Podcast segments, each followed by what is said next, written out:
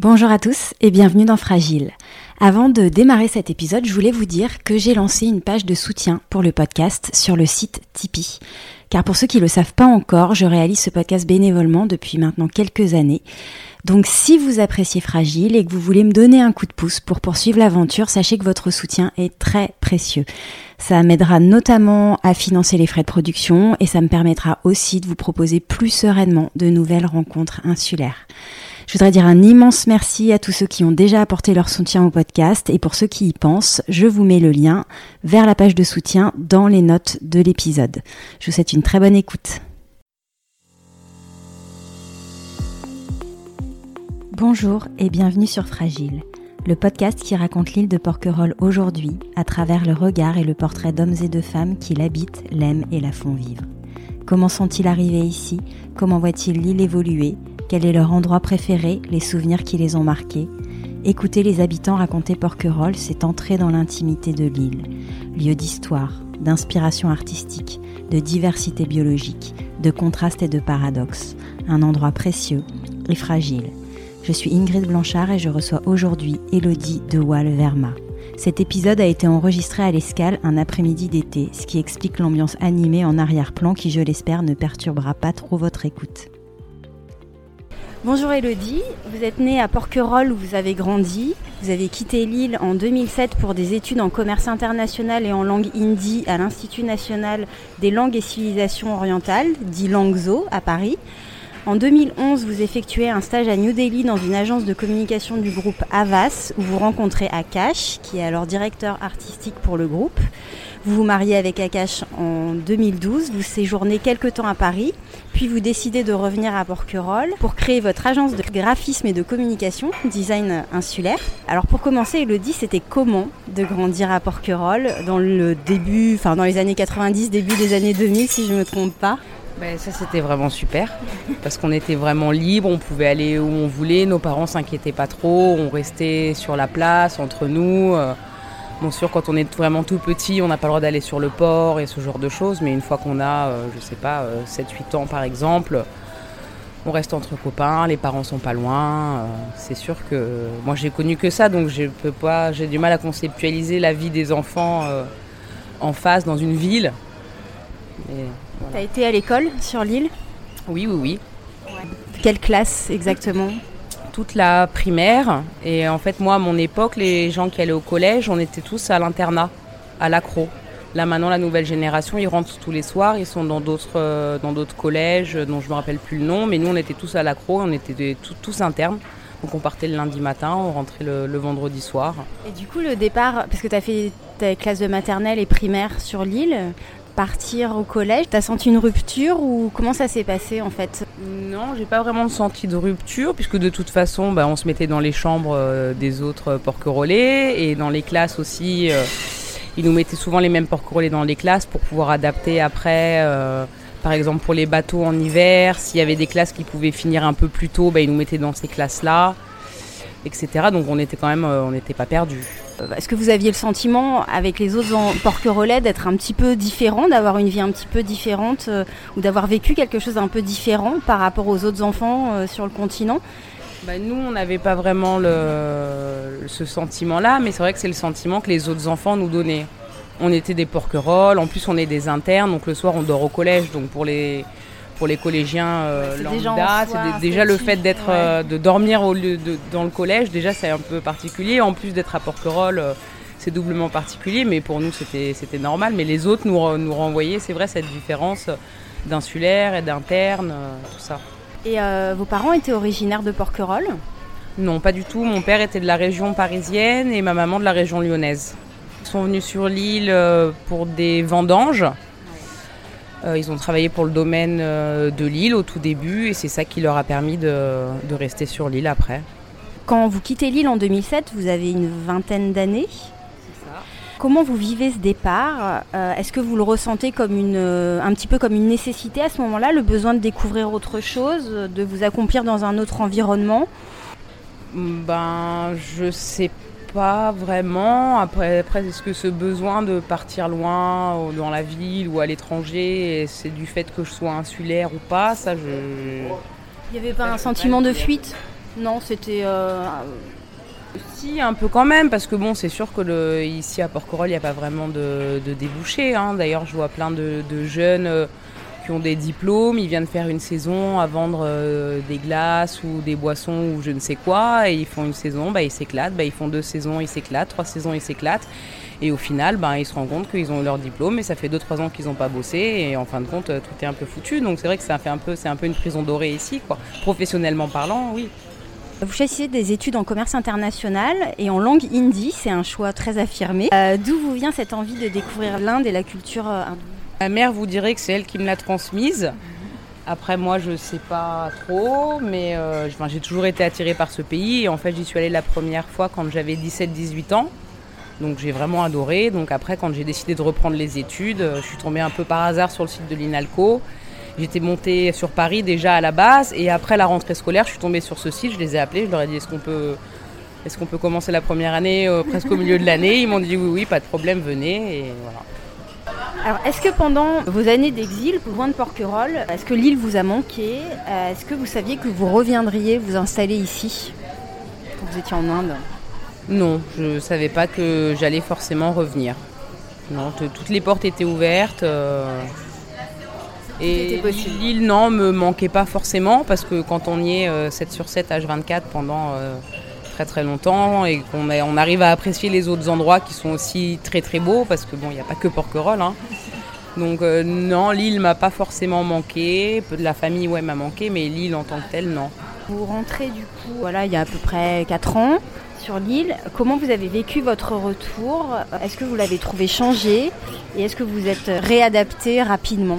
Euh, Oui, oui, non, ça, il n'y a pas eu de souci. Je me suis réadapté complètement rapidement. Et est-ce que j'ai trouvé l'île changée? Euh, Non, non, moi je vois pas vraiment de changement euh, au jour le jour, même d'année en année. Je ne vois pas vraiment de changement. vous rentrez pour créer votre agence de design ou c'est euh, une fois que vous êtes sur place que vous euh, à, à, Porquerolles, oui, on est, on est revenu pour créer l'agence. Après, en France, au début, on voulait travailler. D'accord. Et vous avez rencontré des difficultés quand vous avez créé l'agence? Ça a été, il y a eu des étapes compliquées. Euh? Oui, il y, a eu des étapes compliquées, puis on est encore en train de se chercher qu'est-ce qu'on peut proposer, de, quoi les entreprises ont besoin, etc. On est encore en train de, construire tout ça. Oui, parce que c'est vrai que c'est une entreprise qui a 3 ans, 3-4 ans, c'est ça, oui, donc qui est toute jeune, donc c'est absolument normal. ouais, Par exemple, en ce moment, on est en train de revoir l'intégralité de notre site internet, qui était très bien à, l'ouverture. Mais là, maintenant qu'on se refocalise euh, sur certains domaines, euh, on a certains types de clients, il faudrait qu'on revoie notre site internet, à mon avis, par exemple. Et Lille est une source d'inspiration pour, euh, pour vous. Alors c'est surtout Akash qui est à la création. Est-ce que euh, Lille l'inspire? Alors j'imagine qu'il est venu aussi avec euh, sa culture et ses inspirations personnelles. Est-ce qu'il arrive à faire un mélange de tout ça dans ses créations? Après lui, il me dit pas souvent que ça l'inspire. Mais en tout cas, il trouve que c'est, il adore les, couleurs, euh, etc. Il trouve vraiment que voilà, il comprend pourquoi certains peintres euh, ont été attirés par le sud de la France. Euh, voilà, il se rend bien compte que les couleurs sont magnifiques et tout ça, tout ça quoi. L'adaptation pour lui a été, alors c'est pas évident puisqu'il n'est pas là, il le dirait sûrement, voilà, avec ses mots, mais le, fait d'être sur Porquerolles justement, ça, ça, ça, a énormément aidé parce que ben on est on est libre sur Porquerolles, il y a quand même une liberté, on n'est pas enfermé dans un appartement en face, on, connaît tout le monde ici, donc euh, c'est sûr que quelqu'un qui vient de l'étranger, qui doit s'intégrer en France, euh, qui arrive dans une ville où il connaît personne et qui est un peu bloqué parce qu'il n'a pas son permis et ce genre de choses, ça peut être très compliqué. C'est sûr que nous, on a eu d'énormes facilités, enfin lui dans son intégration, il a eu d'énormes facilités, déjà le fait de venir ici que déjà je connais tout le monde et en plus le fait d'être euh, à la cool quoi le cadre et en même temps voilà le fait que vous pouviez l'introduire aussi euh, dans le milieu. C'est ça, oui. Et puis de pouvoir bouger, de pouvoir aller à la plage, de pouvoir euh, faire tout ça. Quoi. Que des fois, quand on est en ville ou dans des petits villages, euh, on est, les gens peuvent être bloqués. Un jour sur l'île, pour, pour vous, à quoi ça peut ressembler dans votre activité? Qui fait quoi? Qui sont vos clients? Voilà, une journée type même si elles se ressemblent certainement. Là, en ce moment, une journée type, euh, en pleine saison, là, je parle. La journée type, c'est euh, on se réveille assez tôt le matin parce que l'après-midi, depuis cette année, je travaille avec mon père un petit peu dans sa boutique. en fin d'après-midi, genre 15h-18h. Donc moi, pour moi, design insulaire, c'est que le matin. Donc forcément, le matin, il faut être debout tôt. En plus, on a pris un stagiaire qui finit son stage dans un mois, dans une semaine. Ça faisait un mois et demi qu'il faisait son stage. Donc bon, pareil, il faut être un peu organisé, il faut être un petit peu au carré, il faut être à l'heure. Ça demande un peu de discipline, j'imagine, euh, quand on est auto-entrepreneur. Euh. Ah bah, ça c'est sûr, oui, oui, c'est tout à fait, tout à fait. On n'a pas vraiment de, jours de congé là en ce moment. Enfin, bah, maintenant j'ai pris le rythme, je ne peux pas m'empêcher de, travailler. du coup, parmi vos clients, il y a des gens de Lille, des gens du continent, de la presqu'île. Voilà, comment vous, vous commencez à vous installer, à vous faire un petit peu une place euh? Nos clients, c'est principalement des gens de Lille. Après, c'est sûr que quand on a des demandes euh, venant d'en face, on y répond. Mais pour l'instant, on n'a pas vraiment eu besoin de démarcher en face. Euh, il y a de quoi faire. De Porquerolles déjà à, traiter correctement, de façon à ce qu'ils soient contents de notre travail, contents de notre service et qu'ils reviennent vers nous d'année en année. Vous proposez quel type de service euh, J'ai compris qu'il y avait du design de site, de l'identité visuelle. Ça. Oui, là, ben, justement, là, on est au Pineapple Express. On leur a fait leur logo, leur, euh, pas, une identité visuelle complète, mais toute leur devanture extérieure. Euh, on fait beaucoup de menus aussi, hein, parce qu'il y a beaucoup de restos qui ont besoin de menus. Pas mal de sites internet, de flyers. Là, pour Porquerolles, c'est principalement ça site internet, menus, flyers. Euh, des petits objets parfois ou On a développé un peu pour. Euh, on fait les marchés le dimanche. On a effectivement fait des, une petite famille d'objets, euh, de souvenirs avec les designs que fait mon mari principalement. On, a on vend des magnettes, des porte-clés, ce genre de choses un peu typiques. Et on aimerait bien développer encore plus et arriver à pourquoi pas prendre une bonne partie du marché de, de, cette catégorie de souvenirs sur Porquerolles. Une activité bien diversifiée qui j'imagine à deux, euh, même si euh, vous avez un petit stagiaire actuellement, ça doit pas être forcément évident à, ah mener. C'est sûr que c'est sûr. Et puis bon, les gens peuvent avoir besoin de quelque chose. Enfin, souvent d'ailleurs, ils ont besoin de choses assez rapidement. Comme par exemple, euh, il y a deux jours en arrière, quelqu'un m'a demandé d'un logo, un logo qu'il avait déjà fait l'idée, il avait déjà la typographie, il avait déjà quelque chose. Pour assez rapidement, je lui ai dit d'accord, mais tu dis pas du tout que c'est design insulaire qu'il a fait je te fais ce que tu me demandes, je te mets ta typo, ton machin, parce que toi, tu n'arrives pas à le faire. Mais c'est pas nous qui l'avons fait, c'est pas une création de design insulaire, ça faut que ce soit bien clair. Donc euh, quand vous acceptez des briefs, euh, des briefs, mais pas forcément des intentions graphiques euh, déjà réalisées. On essaye de répondre principalement aux besoins des gens qui sont ici en termes de graphisme, etc. Et on, on essaie de s'adapter à leur budget aussi avec un désir toujours de créer quand même et de pas être un simple exécutant euh, voilà, d'une envie. C'est euh, le côté à cash. Hein. Moi, je m'occupe vraiment de la partie commerciale, donc euh, pour moi, le but, c'est que ce soit fait le plus rapidement possible pour avoir le chèque le plus rapidement possible pour passer au client d'après. Mais à cash, il peut dire parfois, mais non, non, non. C'est un petit peu ça. C'est un peu ben, comme dans une agence de com. Hein. Il y a là, un petit peu la guéguerre entre les créatifs et les commerciaux et Ouais, ouais, mais je, vois bien. Pour revenir un petit peu à Porquerolles, quelle est euh, la saison que vous préférez sur l'île et pourquoi? Euh, moi, je préfère l'été quand même. Je préfère l'été. Euh, bah, j'aime bien quand il fait chaud. J'aime bien la plage. Et s'il y avait un endroit préféré sur l'île, ce serait lequel Après, ça dépend aussi de, l'heure, quoi. J'adore euh, tout simplement la courtade en fin de journée, quand on croise, quand nous on y va, au soleil couchant et qu'on voit tout le monde partir et qu'on est tout seul sur la plage. Voilà, donc euh, je préfère la courtade en été, sauf que ben, en fonction de l'heure par contre. Ça, après 18h, voilà, euh, tout, à fait, tout à fait. Et euh, on parle souvent de porquerolles authentique. Pour vous, ça signifie quoi, la porquerolle authentique? Bah, Moi, quand on me dit porquerolle authentique, je pense forcément à la nature. C'est le côté authentique de la nature. Parce que sinon, je... sinon, il n'y a pas grand-chose d'authentique. Enfin, le, cœur du village, reste quand même euh, du business euh, commercial, hein, des restos, des hôtels. Il n'y a pas vraiment de le côté authentique, j'ai l'impression, à, ça, tel, le mot authentique tel que Porquerolles pourrait, pourrait l'impliquer. Quelque chose d'un peu immuable pour vous, enfin la nature, elle, elle bouge pas. Euh. Voilà, le côté authentique, c'est vraiment la nature. Euh, si vous aviez un souvenir ou une anecdote marquante de votre vie à Porquerolles, est-ce qu'il y a quelque chose qui vous vient comme ça à l'esprit? Un souvenir, euh, même peut-être de jeunesse ou plus récent? Un souvenir de jeunesse. Oui, j'en ai un. Bon, il est un petit peu bizarre. Hein. C'est la fois où j'ai entouré le sapin de Noël de papier toilette. le sapin de Noël au milieu de la place du village.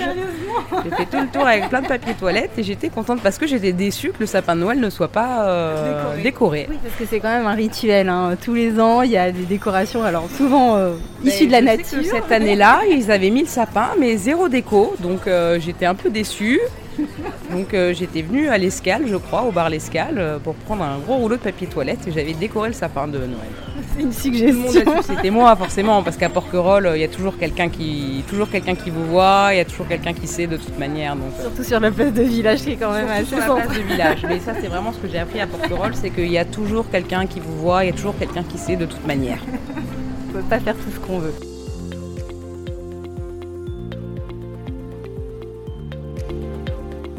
Sur la vie insulaire, alors on dit qu'elle fascine autant qu'elle peut effrayer. Qu'est-ce qui, selon vous, fait sa particularité Aussi bien au niveau peut-être euh, géographique que temporel euh, ou euh, vie en communauté? Qu'est-ce qui, pour vous, fait vraiment la particularité de la vie insulaire? C'est vraiment le fait pour moi de devoir composer avec les gens qui sont sur l'île. Parce qu'en fait, sur Porquerolles, on ne choisit pas nos amis, on fait avec les gens qui sont là. Donc euh, moi, ma copine, ben, c'était ma voisine. Euh, et c'est un peu pour tout le monde comme ça. Donc on est obligé de composer avec les gens qui sont là. Et ça, c'est vraiment une particularité. Normalement, les gens, ils choisissent leurs amis. Euh, voilà. Alors que là, il y a une promiscuité, une, proximité qui est, qui est... Qui a des avantages aussi?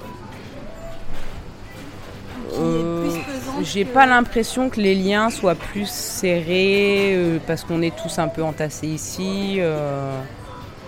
Après, il y a beaucoup de gens qui viennent et qui partent, hein, des gens qui restent deux ans, trois ans, quatre ans, qui repartent. Moi, tous les gens de ma génération qui ont grandi sur l'île, ben, peut-être une ou deux personnes, ils sont plus là. Donc, en même temps, on peut pas vraiment s'attacher à des gens qui vont pas forcément rester tout le temps, quoi. Alors l'hiver, l'île, elle revêt un tout autre visage. Euh, on entend souvent qu'il faut avoir passé un, voire deux hivers sur l'île pour prétendre connaître la vie euh, sur Porquerolles. Alors il y a un habitant de l'île qui disait euh, il faut avoir un trésor en soi pour passer l'hiver ici. Est-ce que vous êtes d'accord avec ça? Est-ce que vous trouvez que les hivers sont longs et rudes sur l'île? Et si oui, est-ce que vous avez vous trouvé votre trésor? Euh, bah, moi je travaille donc ça m'occupe déjà. Hein. Même l'hiver dernier je suis restée toute l'année euh, ici donc euh, ça m'a occupée. Mais après il faut forcément avoir un trésor en soi. Non je ne trouve pas forcément. Il y a beaucoup de gens qui passent leur hiver à, regarder tous les films qu'il y a sur leur disque dur. Pour moi, un trésor intérieur, c'est une ça ressemble un peu à une vie spirituelle et j'ai pas vraiment l'impression que les gens ici, plus qu'ailleurs, ont développé leur côté spirituel ou. Donc euh, non, c'est pas forcé d'avoir un trésor. avec les hivers qui sont parfois. Euh, oui, oui, chacun va peut-être penser qu'il a un trésor intérieur, etc. Mais un peu comme tout le monde, je pense. Enfin, j'ai pas. Les gens sont très sympas ici. Pas une hein. force particulière pour passer un hiver ici. Vois pas forcément de différence de, personnalité, de caractère intrinsèque. Il y a des gens qui habitent ici ou des gens qui habitent en face. Quoi. Il y a des gens qui, ont des gros trésors intérieurs qui habitent pas ici. Il y a des gens qui habitent ici qui n'en ont pas forcément. Euh, il semblerait que lorsque les insulaires partent en vacances, ils partent euh, assez souvent dans des îles. Est-ce que vous l'avez constaté? Et si oui, est-ce que vous l'expliquez? Est-ce que je l'ai constaté? Euh, Non. Non. Après, c'est vrai qu'ils euh, partent souvent au même endroit, même sans se concerter. Sérieusement Oui, oui, oui. Il y a eu un Noël euh, où tout le monde était à Marrakech, euh, sans ah bah toi aussi tu pars à Marrakech? Ah bah oui, bah moi aussi. Je pense qu'il y en a du un qui a dû liker un truc sur Facebook et c'est venu sur le mur des eaux du coup dans leur euh, dans leur inconscient. Hein, non, même Ils ont été victimes. Tout à fait. Donc il y a eu un moment tout le monde était à Marrakech. Après il y a eu un moment tout le monde était à Bangkok, etc., etc. Quoi. Ah ça c'est un peu. Euh, bah, toi aussi tu vas là-bas. Oui, il y a quand même des millions de villes en... dans le monde. Si on t'atterrit dans la même, c'est forcément qu'il doit pas, ça doit pas être autant euh, le hasard que ça, quoi maintenant, avec les algorithmes de Google, euh, on peut rater. Exactement, on est, on est un peu manipulé. Euh, Alors l'été est là et il marque de façon significative euh, l'arrivée des touristes. comment vous vivez cette rupture entre la vie sur l'île l'hiver et la vie sur l'île l'été, même si j'ai cru comprendre que comme vous travaillez, c'est peut-être pas aussi brutal que pour certaines personnes qui Bah, sont peut-être. en contact avec les touristes déjà, donc ça c'est sûr qu'il n'y a pas une transition brutale. Vous adaptez votre mode de vie quand même ou pas pendant l'été? Ah oui, ah oui, oui, c'est sûr qu'on vit pas de la même manière. Hein. Faut vraiment, euh, on essaie, on, on fuit quand même un peu la foule. euh. Oui, non, c'est sûr que le mode de vie est adapté en fonction à la de courtade après fréquentation. 18 h Voilà, exactement, tout à fait, tout à fait.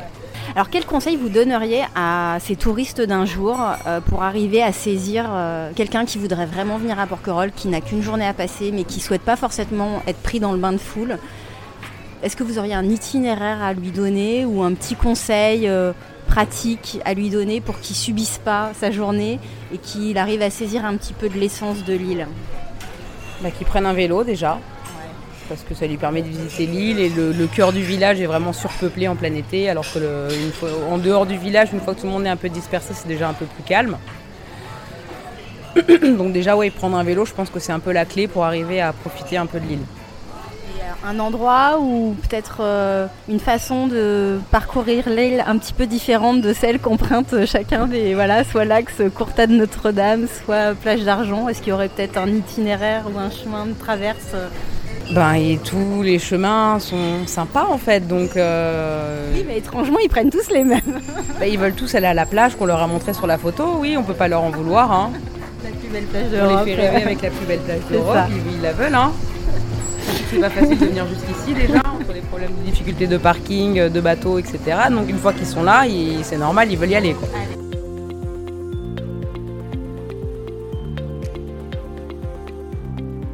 J'aimerais terminer sur euh, des questions sur euh, Porquerolles demain. Euh, quels sont pour vous les grands enjeux euh, de Porquerolles euh, dans les années à venir? Bah, pour moi, les grands enjeux aujourd'hui, c'est vraiment l'enjeu euh, écologique. Il n'y a pas vraiment de particularité insulaire à prendre en compte. Il y en a forcément, mais de manière que déjà les choses qui doivent être faites de manière générale soient faites, comme euh, le tri des déchets, comme euh, ramasser les déchets correctement, qu'il n'y en ait pas partout qui s'envolent, que ça finisse à la mer. Déjà, avant de penser à la particularité insulaire, qu'on gère déjà le basique, parce que c'est pas le cas. Donc ils tirent tous un peu des plans sur la comète, euh, sur la particularité insulaire, alors que déjà la base, elle n'est pas, mise en place. Les gens, on on les prévient pas qu'il faut qu'ils fassent. Il y a eu pendant quelques années, il y a quelques années en arrière, une, euh, une campagne qui s'appelait Archipel exemplaire, où là effectivement, il y avait vraiment une information au niveau des touristes euh, sur les dangers qu'il pouvait y avoir, enfin de la nature à Porquerolles. On leur demandait de ramener leurs déchets en face. des sacs ils avaient été euh, distribués à tous les commerçants, des sacs en papier justement pour éviter le plastique, etc. etc. Donc ça c'était bien, sauf que ça a complètement disparu cette histoire d'archipel exemplaire et que Pour vous, ce serait bien que voilà, ce oui, soit ré- oui, oui, les gens qui sont ici, ils ont, ils ont tous un travail, ils ont un métier, ils sont très, très occupés tout l'été. Quoi. Le cuisinier, il- ben, toute la journée, il cuisine. Il n'a pas le temps de s'occuper à la gestion des déchets, à, à ce qui traîne sur les plages, à, à ceux qui fument dans les buissons en plein été. Euh, voilà, on a vraiment besoin d'aide de la mairie, à mon avis, pour gérer tout ça. Et là, c'est pas vraiment le cas. Vous entrevoyez des, des solutions qui pourraient être mises en place justement pour, euh, pour aider à, à préserver, à protéger, peut-être à sensibiliser oui, aussi Exactement, tout à fait. Il faut sensibiliser les gens. Le- la, la- la charte qu'on va leur dire, euh, il faut pas pêcher, il faut pas cueillir, il faut pas faire ci, il faut pas faire ça. Mais euh, c'est pas ça. Pour moi, c'est pas vraiment ça le principal, quoi. Je pense qu'il y a un manque d'aide de la mairie euh, sur la gestion des déchets. Moi, c'est vraiment mon problème principal. Quand je vois les poubelles qui débordent tous les soirs et que ça s'envole avec le vent et que c'est systématique, c'est tous les soirs et c'était pareil l'année dernière, c'était pareil il y a deux ans, c'était pareil il y a trois ans. Il y a un moment, ça commence vraiment à taper sur le système, quoi.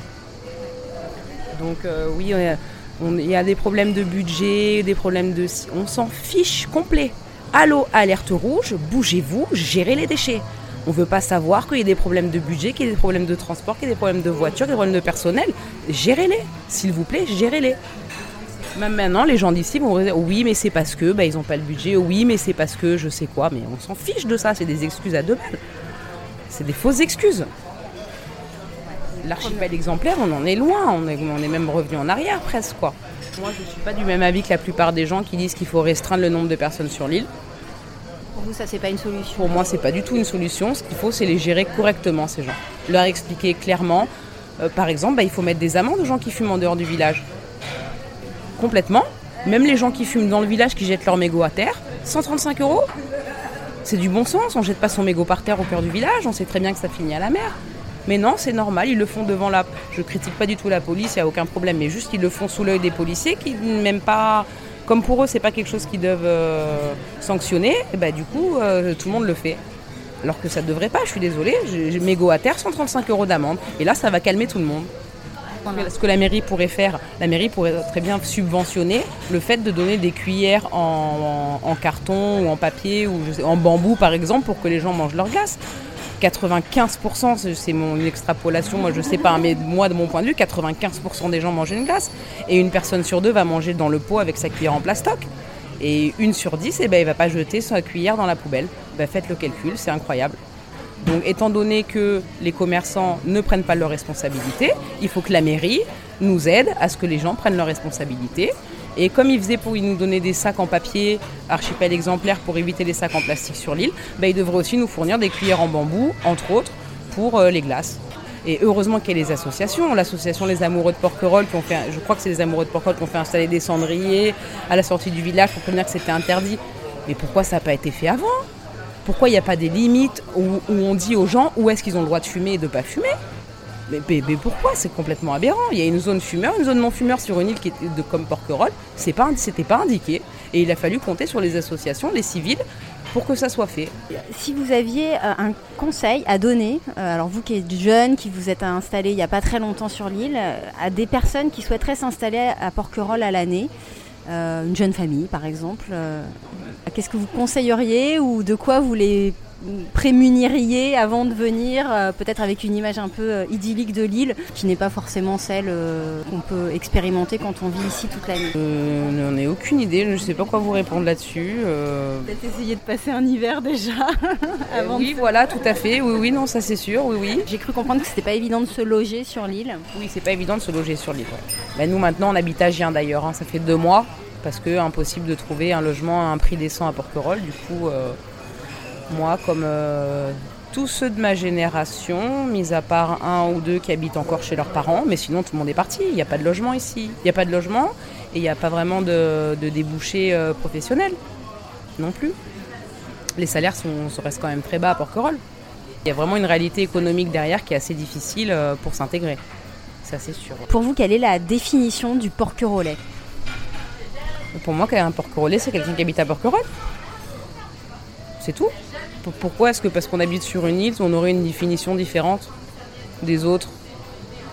Un Parisien, c'est quelqu'un qui habite à Paris, un Porquerolais, c'est quelqu'un qui habite à Porquerolles. Très bien, c'est le sens pratique qui parle. Je pense que vous voyez la question qu'il y a derrière, euh, qui a un débat en fait. Euh, ici, euh, pour être Porquerolais, voilà, il y a certains qui.